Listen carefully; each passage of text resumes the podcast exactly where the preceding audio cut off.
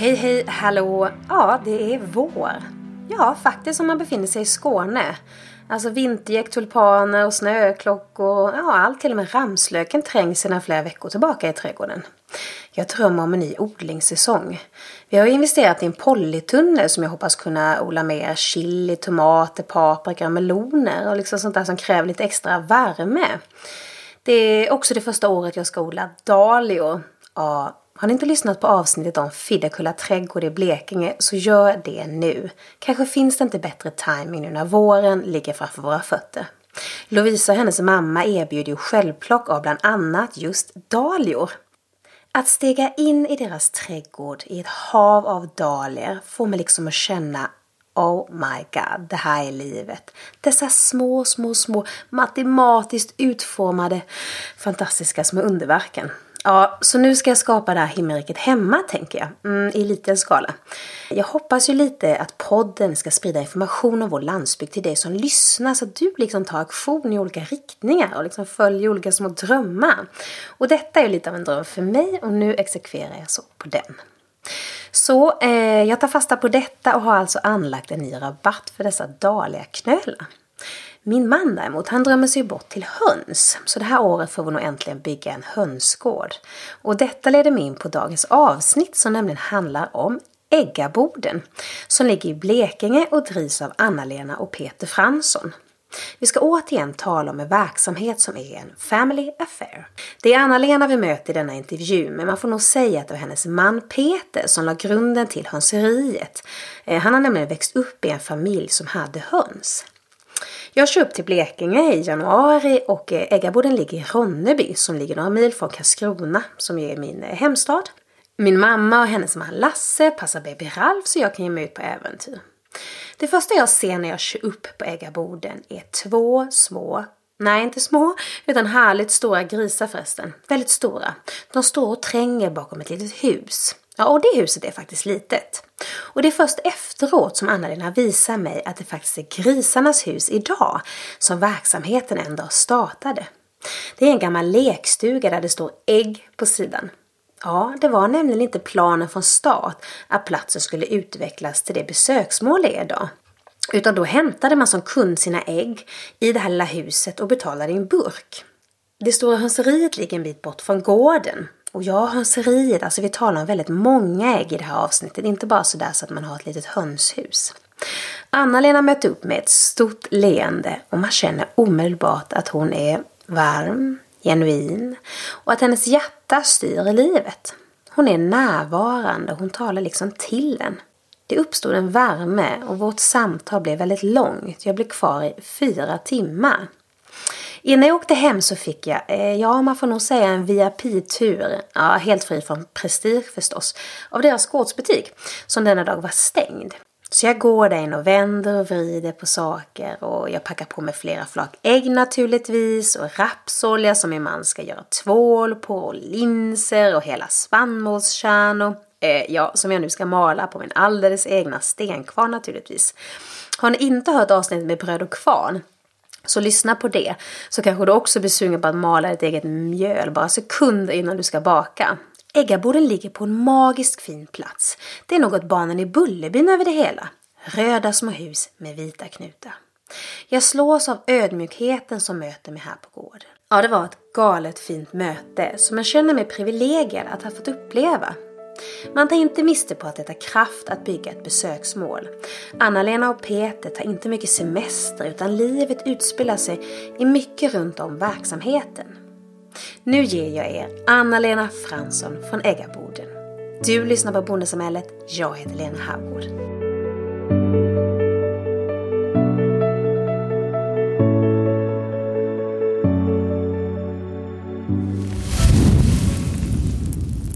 Anna-Lena, varmt välkommen till Bondesamhället. Tack. Vi sitter här med en eh, vidunderlig utsikt över, ja, är det era ägor på andra sidan? Eh, en del vägen? av det. Det är som på så många andra ställen att det är uppdelat i fält, i eh, bitar. Men en del av det är vårt och resten tillhör ett par, tre andra gårdar. Vi befinner oss i Blekinge, eh, nära Ronneby. Mm och eh, verksamheten Äggaboden. Och då kan man ju tänka sig, det är ju inte enbart en äggabod idag. Kan du beskriva lite vilka olika verksamhetsben ni står på idag? Mm. Vi har eh, en gårdsbutik som naturligtvis var den ursprungliga fast från början var det bara en liten bod, en liten lekstuga. Och sen har vi, eh, det har utvecklats lite till att bli en restaurang också. Och sen bed and breakfast eller uthyrning av rum. Och sen ett hönseri såklart, för det är ju det som är grunden i alltihop. Ja, för när ni köpte, för hönseriet var ju det första, men hur kom det sig egentligen att du och din man skaffade en massa höns? För du har ju läraryrket i bakgrunden. Ja, men Peter är uppväxt med det. Hans föräldrar hade hönseri och hans morföräldrar hade hönseri. Hans bror har ett hönseri så att det, han fick för sig då 94 att ja, men jag tror nog att jag ska börja med det också. Mm. Vad tyckte du om det den gången? Ja, alltså det, det var ju hans grej faktiskt och eh, han eh, var ju så väldigt intresserad av det här och det var ju då 94, det var väl i princip i, i samband med att eh, Astrid Lindgren fick sin 90-årspresent, va? att inga höns skulle finnas i burar. Och då eh, sa han det, ja men ska jag ha ett hönseri så ska det vara frigående höns. Och eh, det var ju inte många som trodde på det. Utan nej men det går ju inte. Men eh, han åkte runt och tittade och, och så gjorde han det. Men då är det ju frigående höns inomhus. Men han startade det och det gick alldeles utmärkt. Så att, eh, ja. Vad modigt en gång för då kom ju det kanske inte från familjen för de hade det inte så. Nej, han gjorde annorlunda. det hade de ju inte. Men från allra första början var det ju så. Då var det ju frigående höns. Men eh, eh, familjen hade ju inte det. Och, men det var så han ville ha det. Vi hade några höns som gick ut i trädgården och vi satt och tittade på dem och, och sa, ja men ska jag ha höns så ska det vara frigående. Ja, vad fint. Mm. För det hönseriet den gången, låg det på den här platsen? För där köpte ni lite senare väl? Ja, det, det ligger fortfarande några kilometer härifrån. Eh, och eh, vi hyr en stor stenlada utav vaktmästare. Och den har han inrett för frigående höns. Wow! Och det är ju fler höns än vad man kanske tänker sig så man tänker sig. För det är ju tusentals höns väl? Eller? Ja, det är det. Det ligger väl på en fyra, fyra fem tusen höns. Mm. Tänker man per år då? Eller, nej, eller hur tänker man? Fyra, fem, fem, hur länge är livslängden? Man har väl ungefär ett och ett halvt år. Sen blir det för dålig kvalitet på äggen. De går sönder och skalen blir väldigt tunna och sådär. Då skulle man ju få i så fall låta dem vila och sen starta om igen. Men då, det kostar ju väldigt mycket att göra så och sen eh, det går ju naturligtvis men sen varar det ju inte så länge i alla fall. Så att det är inte lönsamt. Nej. Och kan man säga att den kanalen ni säljer, är det enbart i äggarboden, er egen verksamhet eller säljer ni också äggen ut till butik eller så? Från början så levererade vi ju till Kronägg också de, den mesta delen och sålde en del hemma. Men sen eh, bestämdes Kronägg att de skulle ha betydligt större besättningar för att det skulle vara lönsamt för dem att komma och hämta äggen. Så att då eh, bestämde vi oss för att ja, men då säljer vi det själva, försöker hitta och vi säljer väldigt, väldigt mycket här i gårdsbutiken för vi har väldigt mycket stamkunder. Och en del säljer vi till andra som eh, behöver ägg för tillfället för att kunna leverera till sina Ja, vad synd att du säger, för nu tänkte jag så här, åh, men då kan man ju faktiskt titta i butiken på Kronfågel för exempel och veta att man faktiskt får bra ägg ja. från mindre bestånd. Men då är kanske inte det så fallet idag, utan att de vill att det ska vara lite mer effektivt. Det ska, de behöver fler ägg för de som kommer ja. ut. Just det. Vet du ungefär vad man, alltså det här kanske inte du kan svara på Anna, men, men vad, vad kan liksom Kronägg betala för ett ägg som de oh. köper in? Jag vet faktiskt Nej. inte. Peter hade vetat det såklart. Jag blir bara så nyfiken. Man ja. tänker liksom hur hårt de pressar ja. Eh, bönderna då, man ska sälja ja. hönserier. Men så är det ju. Och eh, även om man levererar direkt till en butik så kan det ju vara så att nu ska vi köra kampanj så nu får du inte mer så, så mycket för äggen. Och då, då står man ju där. Jaha. Och får kanske inte riktigt betalt för det man ska ha. Så att det är någonting vi har tänkt på faktiskt när det gäller våra leverantörer. Pruta aldrig utan de måste få det de behöver. De får bestämma priset. Och sen får vi ju lägga på det vi behöver för att vi har anställda och lokaler och så vidare. Och går det då inte att sälja, ja då är det ju så. Då är kanske priset för högt men det kan man ju inte... Då får det ju vara så. Men alla måste få vad de behöver. Det är så fint. produkt. Ja, men det är viktigt. Det är viktigt för den finansiella hållbarheten för alla i kedjan. Man kan inte gå kompromiss på den, kompromiss på den ena spelaren.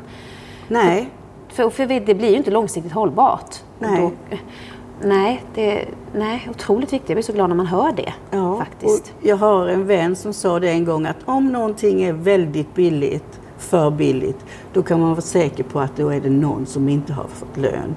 Och det kan ju vara producenten och det kan vara arbetaren på åkrarna eller vad det är, men någon är det som inte har fått lön. Alltså.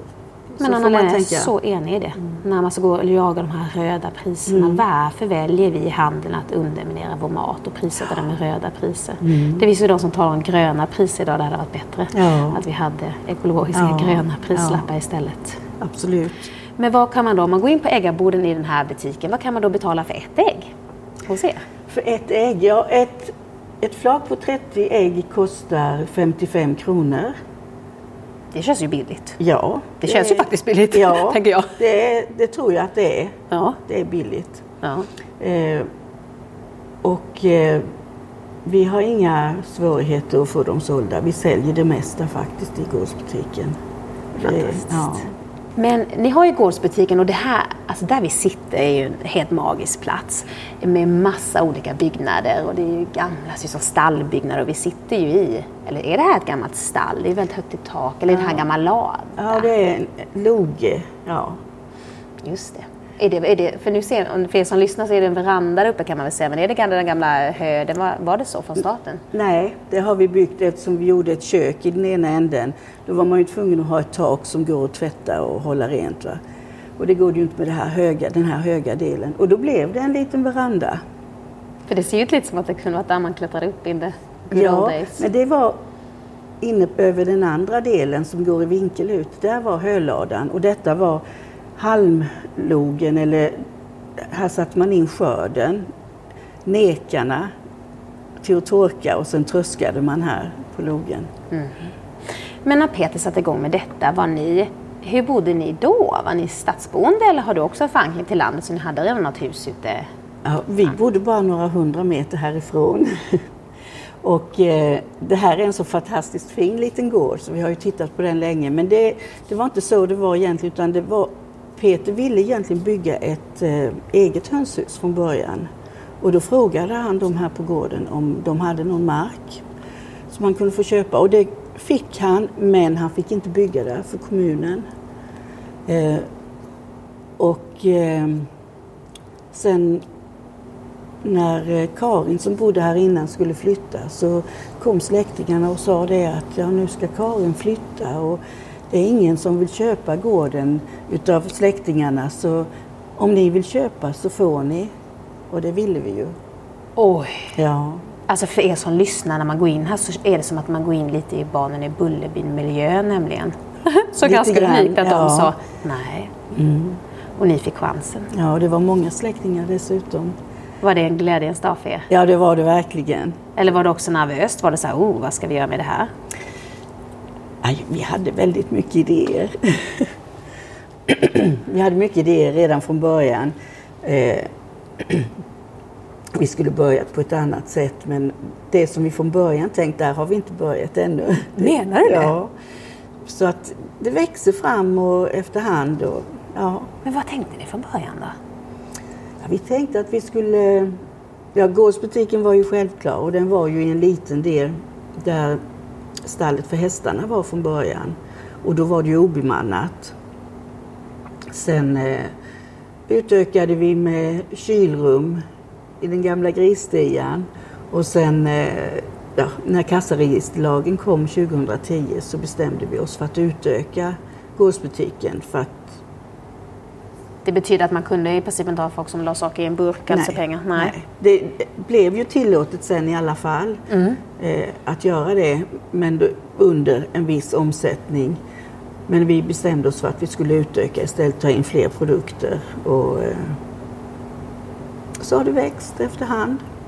Ja, för har ni idag, vad kan man säga, någon nisch för gårdsbutiken? Eh, att det är det här vi vill erbjuda? Är det svenska, lokala? Vad har ni liksom för inriktning på sortimentet? Ja. Från början var det ju så att vi ville visa på vad som fanns i Blekinge. För att eh, Peter, då min man, han eh, jobbade inom hushållningssällskapet tidigare och hade ju kontakt med, med väldigt mycket bönder och visste ju precis var de här duktiga bönderna fanns och var, var de odlade och så. så att han hade tidigt en idé om en gårdsbutik och vi funderade till och med att bygga en gårdsbutik på det förra stället. Men så fick vi ju den här möjligheten. Så eh, det skulle vara närproducerat och helst från Blekinge. Det var det som var tanken. Och eh, då var det mycket frukt, bär, grönsaker och så äggen då. Det var det vi startade med. Och tyckte var det viktigt. Då gick ju allting till någonting som heter Mäster Grön. Det finns väl inte längre men det fanns ju då. Allting gick ner till Helsingborg och sen upp här i butikerna igen. Just det, de här lite konstiga flödena som ja, är. Mm. Ja, och då tyckte vi, ja men då kan vi vara ju nästan direkt. Vi tar det direkt från eh, bonden och så säljer vi det och visar på vad som finns i Blekinge. Och det är på något vis också fantastiskt det här med att man kan eh, ta bort ett led i, i kedjan. gör att man kan öka marginalen ja. för båda parter. Ja visst, absolut. Och eh, ännu bättre är det ju om man eh, kan sälja direkt. Vi säljer ju våra ägg direkt. Men alla är ju inte säljare. En del är bara producenter och tycker att det är det jag vill jobba med. Men det blir ju mer och mer att de säljer direkt, så är det ju. Men vad fint att du säger det, för det är klart att alla kan tänka att ja, gårdsbutiken är också en mellanhand. Men det är så, alla har ju inte intresset för att gå ut och möta kund och sälja. Och det kräver ju också tid och på något vis ja. att, göra det. Mm.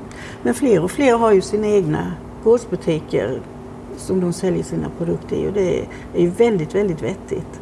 Mm.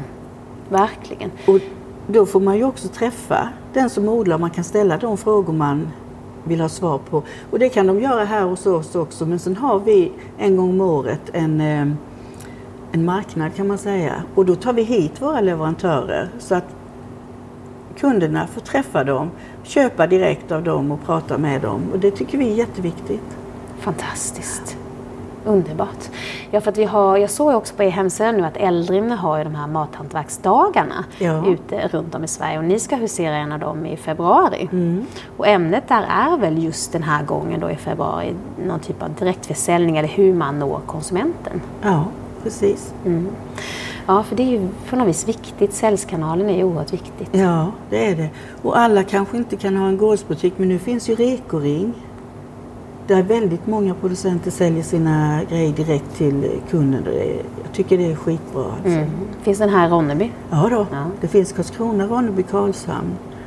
Mm. Men jag kan ju också se, för att man talar ju om det här att, att ni säljer egna ägg, men jag kan också säga att du har väl börjat förädla också egna produkter av äggen? Ja, i liten skala. I liten skala. Det skulle vara mer naturligtvis, men man hinner inte tyvärr. Men eh, vi var ju en gång med i det här Sveriges skönaste gårdar och då skulle man ju ta fram en produkt av vår egen råvara. Och då blev det ju till slut majonnäs, även om jag först inte gillar majonnäs. Men egen handslagen majonnäs, det slår allt. Det är ja. inte alls samma sak. Nej, det är verkligen inte nej. samma sak. Och ni gör ju det med ramslök också. Har ja. ni någon ramslök här på gården? Nej, ja, det har vi. Jag har planterat lite. Annars ja. är ramslöken eh, fridlyst i Blekinge. Jaha. Så man får åka till Skåne. Jag tänkte säga det, har jag gått miste om något? För jag bor ju i Skåne. Jag plockar, nej jag ska inte säga hej vilt för jag har mycket på tomten ja. alltså. Men i Skåne plockar man ju skogen ja. ja. Just det. Ja. Men det finns kanske mer bestånd där, jag vet inte. Ja. Men det är fantastiskt. Sen, när ramslöken trivs så blir det ju väldiga mängder. Men eh, det är tydligen inte så mycket i Blekinge. Nej. Men du Anna-Lena, vad tänker du om att lyckas med en gårdsbutik? Vad tror du är nycklarna till det? För jag pratade, jag ser att ni har Hans Senap här från Petersborg mm. för exempel och när jag intervjuade honom så sa han att på något sätt så är målgruppen för gårdsbutiken fortfarande lite så att en konsumenten kommer och tycker att det är lite lyxigt med hantverket mm. så de mm. köper det som present eller så. Man åker inte dit och shoppar hej loss till sig själv. Uppfattade han det som? Hur ser du det? Vilka är era kunder? Nej, våra kunder köper till sig själva i väldigt stor utsträckning. Sen säljer vi jättemycket presentförpackningar och så vid jul och när det är någonting så kommer de hit och köper. Så det, jag tror man ser det som lite lyxigt och eh, att det är intressant för mottagaren och sådär. Men vi har väldigt många som köper till sig själva. Vi har ju det här med vi har äggen, potatisen, löken, grönsakerna när det är den säsongen. Nu är det ju i princip bara rotfrukter. Men de som är intresserade och insatta, de, de följer säsongen. Det märker vi. Sen wow. har vi annat idag också. Vi har eh, mjöl och vi har eh, andra grejer från Olof Viktors till exempel. Vi har ost från Öland och påläggskorvar från Viktor Olsson här, Bräkne-Hoby och även från annat håll. Så att, men vi försöker hålla det närproducerat. Det mesta ska vara från Blekinge och sen då gör vi lite utstickare Skåne och Småland. Ja men det är ju Ja, på något sätt måste det vara svårt att begränsa sig ju mer man ökar sitt nätverk ja. och träffar bra mathantverkare så tänker man oh, den måste vi också ha på något vis. Ja, mm. visst är det så. Men hyfsat lokalt kring ja. i Sydsverige. Men sen har vi ju faktiskt några italienska produ produkter och det är för vi har eh, träffat Sanna Töringe och hon köper ju sin tur från småskaliga producenter nere i Italien letar reda på sådana här små jättefina grejer. Och det är också intressant. Man får inte helt bara tänka bort allting annat. Men visst, det är en liten del bara.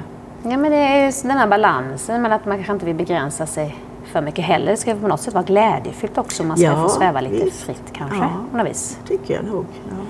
Men kan du säga Anneli, att kan man säga att gårdsbutiken, står den sig eh, finansiellt hållbar av sig själv? Är det, är det liksom någonting ni kan faktiskt ha som är, jag ska säga, den går inte bara runt utan ni har en anställd och den, den ja. drar sitt eget lass? Ja, det gör den. Det gör den. Det, vi klarar den och eh, vi startade lite senare då den här restaurangen för att folk frågade så mycket, vad kan man använda detta till och hur gör man med det här köttet och så vidare. Och då eh, tänkte jag, men vi kan väl visa på hur man kan göra och vad man kan använda. Så vi är väldigt noga med att den, den röda tråden ska vara att det är närproducerat.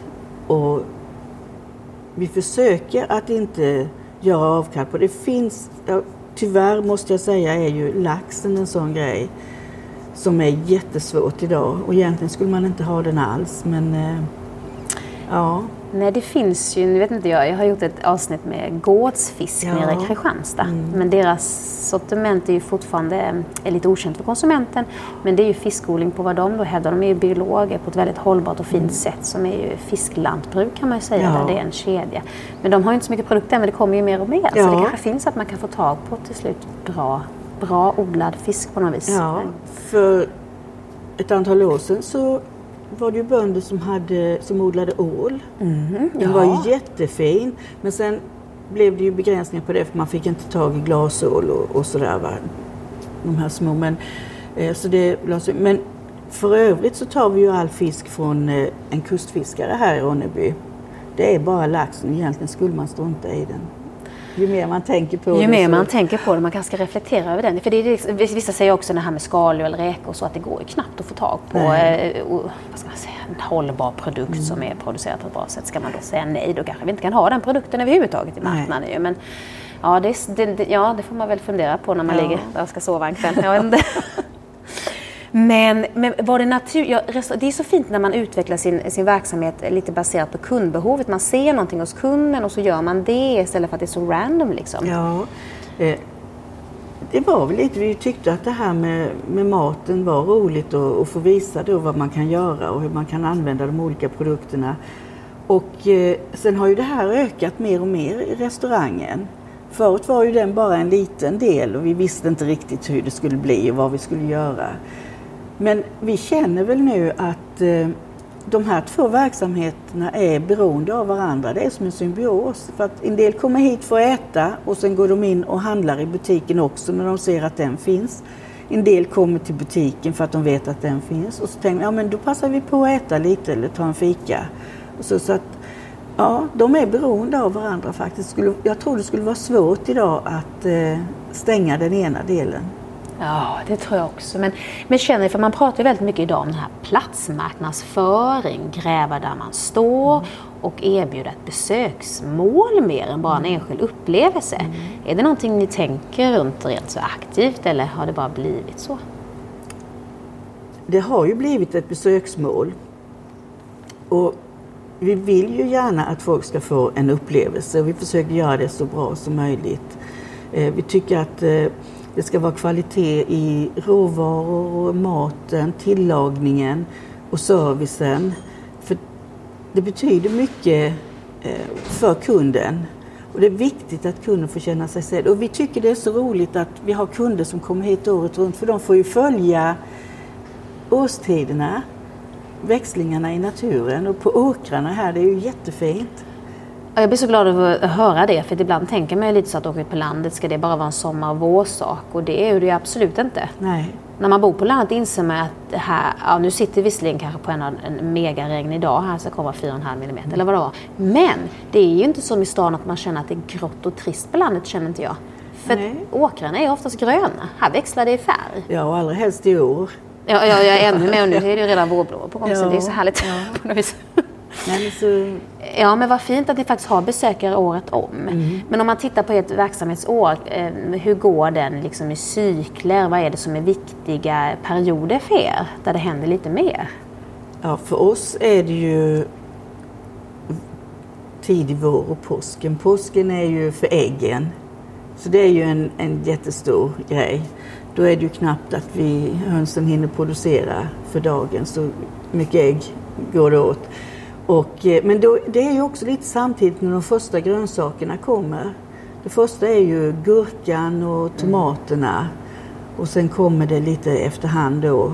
Och eh, det är så himla roligt. Jag älskar när grönsakssäsongen kommer igång och lite efterhand och sparrisen som kommer. Och man har verkligen längtat efter det här. Så det, det är en stor grej. Och sen är det då eh, primörerna allt det de fina små rödbetorna och morötterna och allt det här. Det är underbart faktiskt. Och sen efterhand på sommaren så blir det ju mer och mer och eh, de kan producera mer och mer och sen, eh, ja, sen är det hela säsongen. Sen är det väl nästan ända fram, ja, slutet av oktober mm. så är väl det sista. Mm. Och då är det väl också, ja sen rotfrukterna finns ju kvar naturligtvis och mm. grönkålen och allt här. Det är ju hela vintern. Ja, man undrar ju nu lite med den klimatet vi har nu för att jag skördar liksom sallad ute på friland ja, nu. Alltså det är, när man bor nere i Skåne så kan man liksom, ja, då är det inte bara kolet utan man kan ha det mesta ja. där till salladsblad och annat. Det är helt fantastiskt. Ja. Det kanske blir långa säsonger. Ja. Men du sa sparris. Finns mm. det någon sparrisbonde i Blekinge eller i Småland närmast? Eller Ja, vi har en borta i Olsäng. Eh, Anders Olsson, han eh, odla sparris och var tidig med det. Sen har det kommit flera, så det finns fler som odlar. Och vi har ett äldre par som odlar mycket till oss. De, deras son har gården och odlar mycket grönsaker. Men det är i västra Blekinge. Eh, och eh, de har en plätt där de odlar till sig själva och till oss och någon annan som köper. Men, eh, och de har också börjat odla sparris och det finns flera här i Blekinge. Men, eh, Anders Olsson är nog den största. största. Ja. Men känner ni, hur, hur, vad tycker du är viktigt i när ni skapat ett samarbete med leverantören? Det känns som att ni är ganska nära leverantören och kan ni prata om produktutveckling eller vad ni ska odla eller vad har ni för typ av relation till? Ja, alltså de styr ju. Visst, vi kan väl ha synpunkter. Man frågar ju efter vit sparris, men då har ofta de redan anammat det och börjat fundera kring det och sådär. Så att eh, de är så pass duktiga själva och, och med, de som är framsynta. Men har ni väldigt små leverantörer kan du säga, kan det vara ett par med en liten plätt eh, de odlar på eller ligger det på sådär medelstora? Ja, eh, de har ju en gårdsbutik själva som de eh, säljer sina produkter i. Och det är en liten plätt ska jag inte säga för det är en rätt så stor bit men eh, de, och de är ganska gamla nu men de håller på och jag hoppas att de håller på ett bra tag till för det är fantastiskt fina grejer och så varierande olika grönsaker. Och när hela bordet där inne i butiken är fyllt med grönsaker, då bara njuter man alltså. Det är underbart. Ja. Om man tittar på någon bild på hemsidan, det är som ett överflöd, det är som ett hav av ja. grönsaker. Alltså det är ja, lycka. Ja, det är det faktiskt. Ja. Men hur är det att verka i Blekinge? Tycker du är det ett landskap som bjuder på mycket olika produkter? Och eh, Blekinge är väldigt stora på eh, trädgårdsprodukter. Frukt, bär och grönsaker. Det är, alltså, vi omsätter mer per hektar i Blekinge än vad de flesta andra landskap gör på grund av att vi har så mycket trädgårdsodling. Odlar man säd, ja då kör man med sina maskiner och det är inte så mycket betalt om man säger men för, med grönsaker så är det ju både arbetskraft som går åt och eh, man får mer betalt så att säga för, för produkten. Så vi är väldigt stora på det och har varit länge. Ja, för det finns väl en anledning att det kallas Sveriges trädgård ja, kanske? Jag skulle tro det. och, eh, ja, så att eh, vi, vi är duktiga på det faktiskt. Mm. Ja, fantastiskt. Här ute på gården andra djur än höns? Jag kan säga grisar, men finns det andra djur eller det är det? Ja, det är, vi har några höns som går här på gården fritt och sen har vi grisarna, men de går inte fritt. Nej. men de har en plätt där bak och, och gå på och, och böka i och så. Men ja, det är de vi har. Men vad tänker du om, eh, om framtiden? Vad har den och eh, har, du, har ni drömmar om den? Alltså, ja, det har vi naturligtvis. Men eh, vi vet ju inte hur länge vi ska hålla på här. Vi är ju inte så unga längre. Men eh, alltså idéer har vi, det finns. Så får man se om man eh, klarar av att genomföra det. Men eh, vi skulle kanske vilja ha ännu mer boende. Det behövs i Blekinge. Vi, eh, jag är med i ett projekt ARK 56. Känner du till det? Nej. Nej. Det är kustnära leder i, eh, i Blekinges biosfärområde. Och eh, vi har ju jättefin skärgård. Och de här lederna ska man kunna då cykla på. Man kan paddla, segla, vandra. Man kan byta eh, färdsätt vid eh, olika nav som är utsatta. Och, och, så här, och där jobbar alla som är med i det här längs med de här lederna mot hållbarhet. Vi arbetar med det, alla företagen, eftersom det är så pass viktigt. Ja, det är nödvändigt. Mm. Och... Eh, ja, men jag tänker när du säger hållbarhet, Anna-Lena. Vad, vad betyder hållbarhet för dig och din verksamhet? För det är ju idag liksom ett brett ämne som kan, eh, det kan finnas så mycket i det. Vad mm. betyder det för er? Om man säger det? Ja, alltså för mig så, och för oss här så betyder det att eh, det ska vara hållbart både miljömässigt och eh, vad det gäller pengar.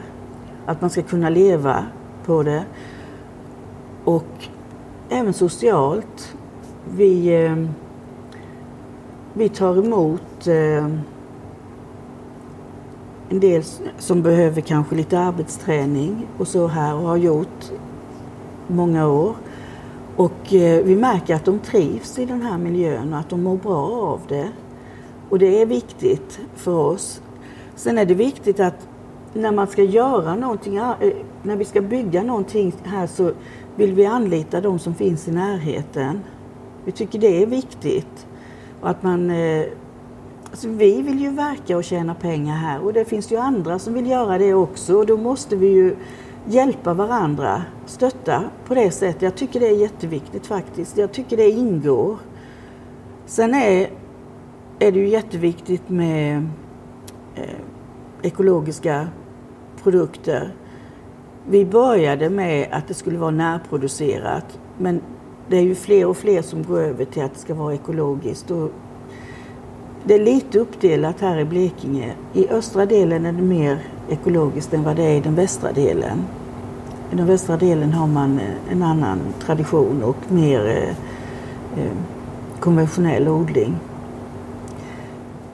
Men jag tycker alla delarna, alla aspekterna, man kan inte bara se på en sak tycker inte jag. Nej, det är det. Men mm. det är så fint att man tänker på den här lokala förankringen.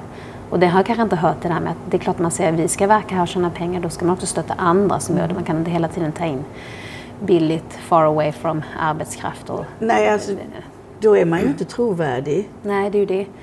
Och det det går jag, ju inte. Nej. Men när du säger eh, att för det är också viktigt, vi pratade lite om Eldrim och de är väldigt mycket för att verka för att vi måste ha i hantverket, i det lilla småskaliga, så måste vi ändå ha finansiell hållbarhet. Annars är det ju inte långsiktigt. Vi måste kunna betala ut löner, vi måste kunna leva på detta. Man kan mm. inte gå på knäna livstid.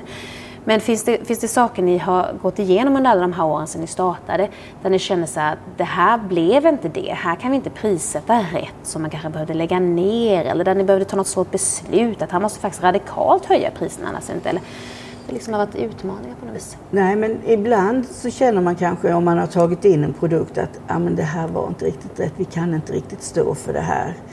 Och då, det kan ju vara, vara svårt också men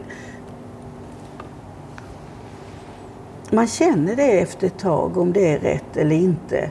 Och jag tror många gånger att vi hade kunnat eh, ta lite mer, ta ut lite mer. Eh, att vi kanske är lite, ligger lite för lågt men eh, ja. Mm. Tittar mm. man lite på andra så är priserna nog lite högre men ja, det funkar och då, ja. Ja, för man lär väl känna lite sitt kundsegment och var det kan ligga och man får väl elaborera lite med prissättning och ja. sådär. Men när jag har besökt andra gårdsbutiker så säger de faktiskt det här med att hur ska en produkt från mathantverkaren se ut för att kunden ska ta den från hyllan? Mm. Och då personligt så har jag varit i stan i många år och man ser väldigt mycket grafiskt snygga, sexiga förpackningar som lyser som man då ska ta. Men så har jag pratat med andra som säger att nej, vår gårdsbutik så de säljer liksom inte, man vill att det ska se lite hemmagjort ut. Vad är din åsikt om det? Jo men det stämmer nog att det ska göra det. Och jag vet eh, särskilt en mathantverkare som många har tjatat på, många att måste ändra dina etiketter. För det där ser inte bra ut, det säljer inte. Men jag tror inte att, eh, att det har så stor betydelse. Nu har hon anlitat en som också är mathantverkare som är duktig på det här och gjort jättefina etiketter. Jag tycker också de är jättefina. Men jag vet inte om det har så stor betydelse. Det ligger nog lite i det här att det ska se ut som att det, någon har gjort det. Men samtidigt så är de ju proffs. De är ju jätteduktiga. Och då ska väl kanske utseendet spegla det lite grann också. Mm. Ja precis, det, ja. att det är förenligt ja. ja. Just det. Mm, det makes sense. Men du, eh, för att gå, gå vidare, om man, eh, för vi pratade om de här vägarna i Blekinge och att folk ska bo. Hur stort är bed and breakfastet idag? Nej, det är inte stort. Vi har bara några rum. Mm. Så vi har haft ett annat bed and breakfast tidigare utåt eh, havet vid Djuholm. Men det har vi släppt för att det blir för mycket körande och för mycket pass. Och det är mycket enklare om man har det här på gården. Men vi har inte riktigt kommit igång med det ännu. Eh, vi har ändrat lite också, byggt om lite. Så att, eh, men vi hoppas att denna säsongen att det ska komma igång. Jag tror nog att det kan vara rätt så bra att man får bo på gården och man har restaurangen precis fast över gårdsplanen och gårdsbutiken intill. Nej, men det blir ju fantastiskt och den vackra, vackra naturen. På något mm. sätt blir det ju verkligen den här besöksplatsen där man som konsument kan få en hel resa. Ja, och det finns mycket att se och upptäcka i Blekinge. Det finns hemskt mycket intressanta grejer och det är ju så litet så det är ju lätt att åka runt och kika eller cykla, vandra längs med Blekingeleden, den går här genom gården. Och, eh, ja, och det här nya ARK 56, det, vi hoppas verkligen och tror att det kan bli en riktigt, riktigt bra sak. Skulle du säga att det projektet är ett lokalt Blekinge-projekt eller sträcker det sig på andra kuststräckor? Ja, det är ett Blekinge-projekt. Tycker du att det finns en samverkan mellan aktörer i Blekinge som man försöker liksom arbeta tillsammans för att Blekinge ska bli bra eller hur känns det? Ja, det tycker jag faktiskt. Eh, jag tror att vi är ganska bra på det.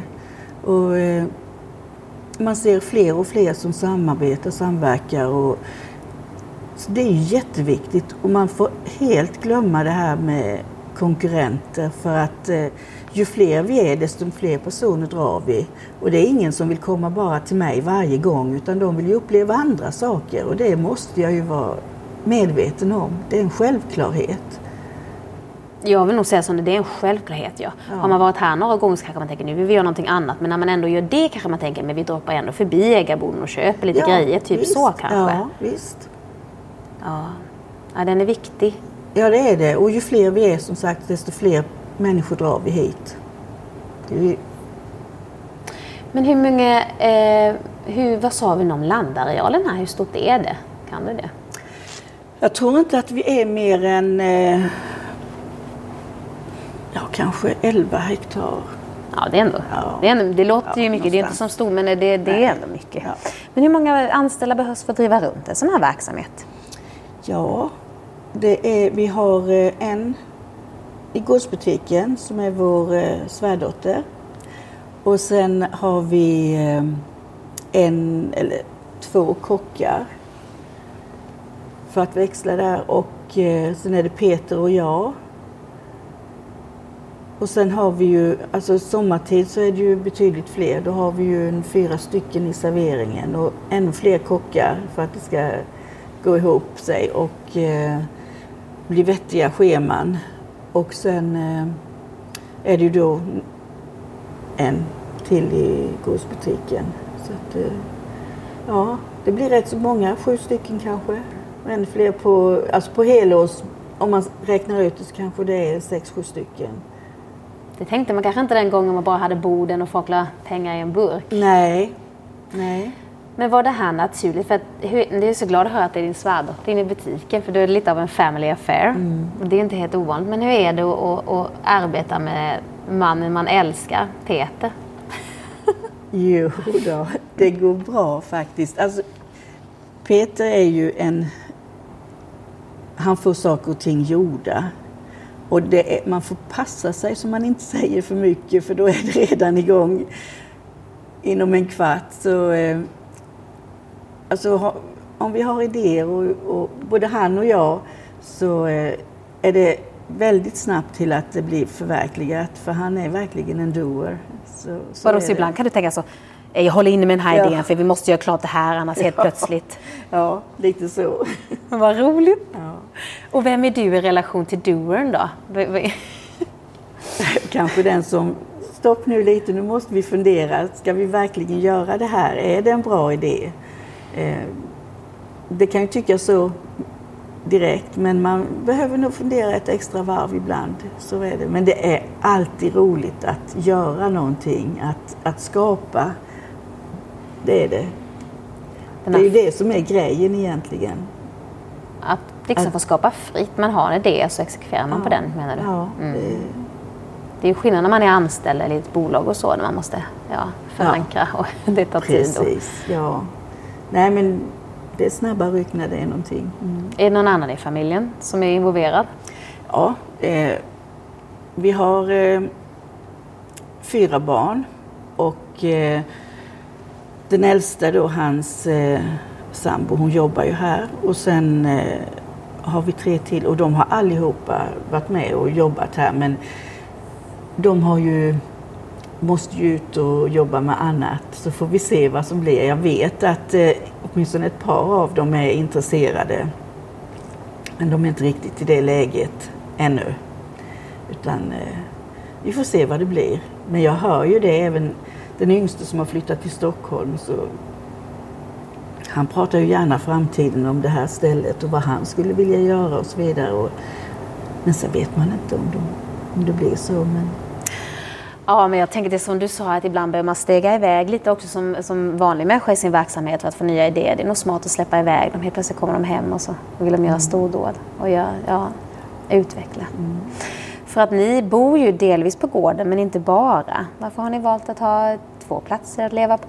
Ja, vi har en, eh, en stuga eh, nära havet och eh, det är inte mer än eh, fem kilometer härifrån. Men vi tycker att det är ganska perfekt. Man kan komma dit snabbt och då kommer vi ifrån allting som är här. För det, det är mycket folk och eh, man får ju, blir ju aldrig ledig när man är, bor här på gården. Så är det ju. Alltid frågor och, och så här och gäster som kommer och vill prata. Och det är ju jätteroligt men det kan ju, ibland kan man ju känna att man behöver vara lite själv också.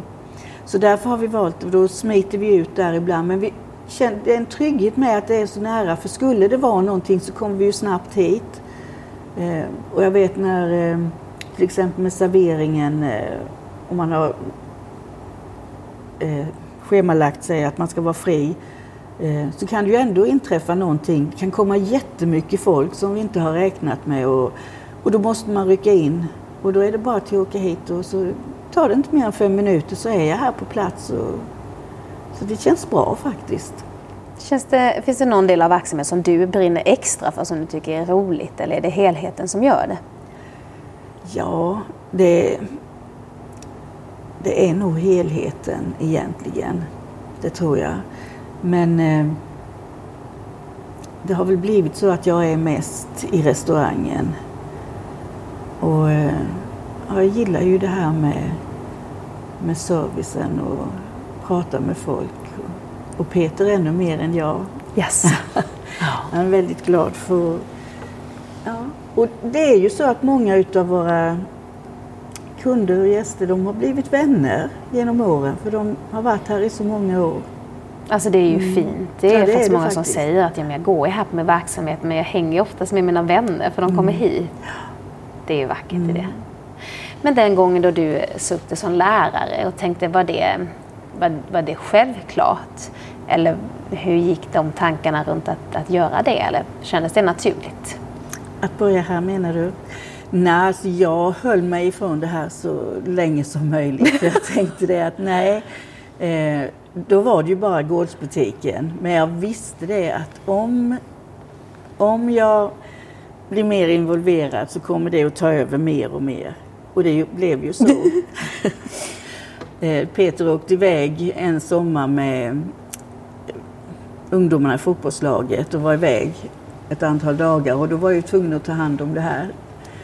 Och då blir det automatiskt att man får lite idéer och man tycker att, eh, ja. Så att jag blev mer och mer involverad. Så till slut så tog jag tjänstledigt på halvtid för att kunna jobba med, både som lärare och med det här. Och fick faktiskt eh, tjänstledigt ett år till på halvtid. Vilket är ganska ovanligt, det brukar bara vara ett år. Men då kände jag eftersom att det här går inte, för då har ju det här tagit över mer och mer. Det fanns ju mer och mer att göra. Och, så då sa jag faktiskt upp mig. Mm. Kan du känna idag att eh, finner ni, eller för att det lockar ju väldigt mycket med om man ska säga entreprenörskapet eller att man ska få vara fri och skapa och sådär. Men det, det kommer ju också med ansvar, att det ska komma inkomst och ni har anställda och sådär. Kan ni finna en sund relation till jobbet eller är det väldigt mycket, inte, det blir inte osunt, men är det väldigt mycket ett liv också? Det tar mycket plats? Det tar väldigt mycket plats. Egentligen tar det alldeles för mycket plats. Det är svårt att hitta balans faktiskt. Mm. Och eh, man offrar nog lite grann på vägen, det gör man. Både med vänner och eh, barn. Ja. Faktiskt. Och barnbarn. Att ja. man hinner inte med så som man skulle vilja.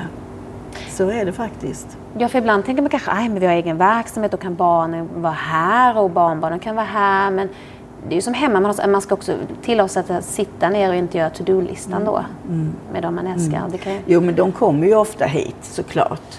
Och barnbarnen tycker ju det är jätteroligt. Eh, och ett tag när eh, vår dotter byggde hus så bodde de här på gården i det som är eh, bed and breakfast. För det är som en lägenhet. Eh, och eh, de bodde här ett och ett halvt år. Och det var faktiskt helt fantastiskt. Det var jätteroligt att ha det så. Jag önskar att det kunde vara så alltid nästan. För att vi skötte oss var och en och barnen kunde springa in när de kände för det. Och, och de vuxna, vi kunde, när man kände man kunde titta in bara och så.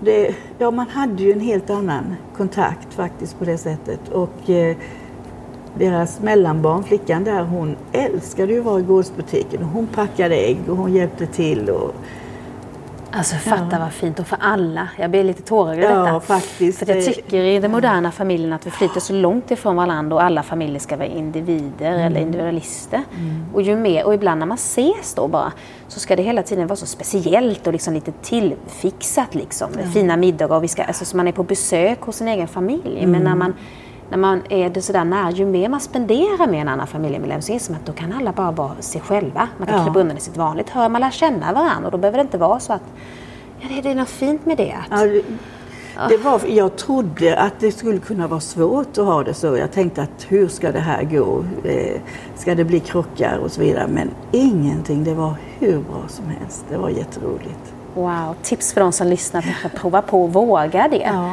Eh, att ta in någon i sitt liv. För vi hade en sommargäst i familjen förra sommaren och tänkte jag också en månad hon skulle bo på övervåningen. tänkte jag nej, nej, nej, jag gillar att vara ensam, det kan inte gå. Men när man bara pratar om hur man vill ha det, som att jag gillar att yoga, jag måste kunna göra det här och så, mm. då kan man finna vägar och då blir det väldigt vackert på ja. något vis. Mm. Absolut. Mm. Ja, men du Anna-Lena, jag tänker att vi avslutar där. Vi säger otroligt stort tack för att du inviterade mig till den här platsen. Tack ska du ha. Det har varit ett nöje. Det är jätteroligt att träffa dig.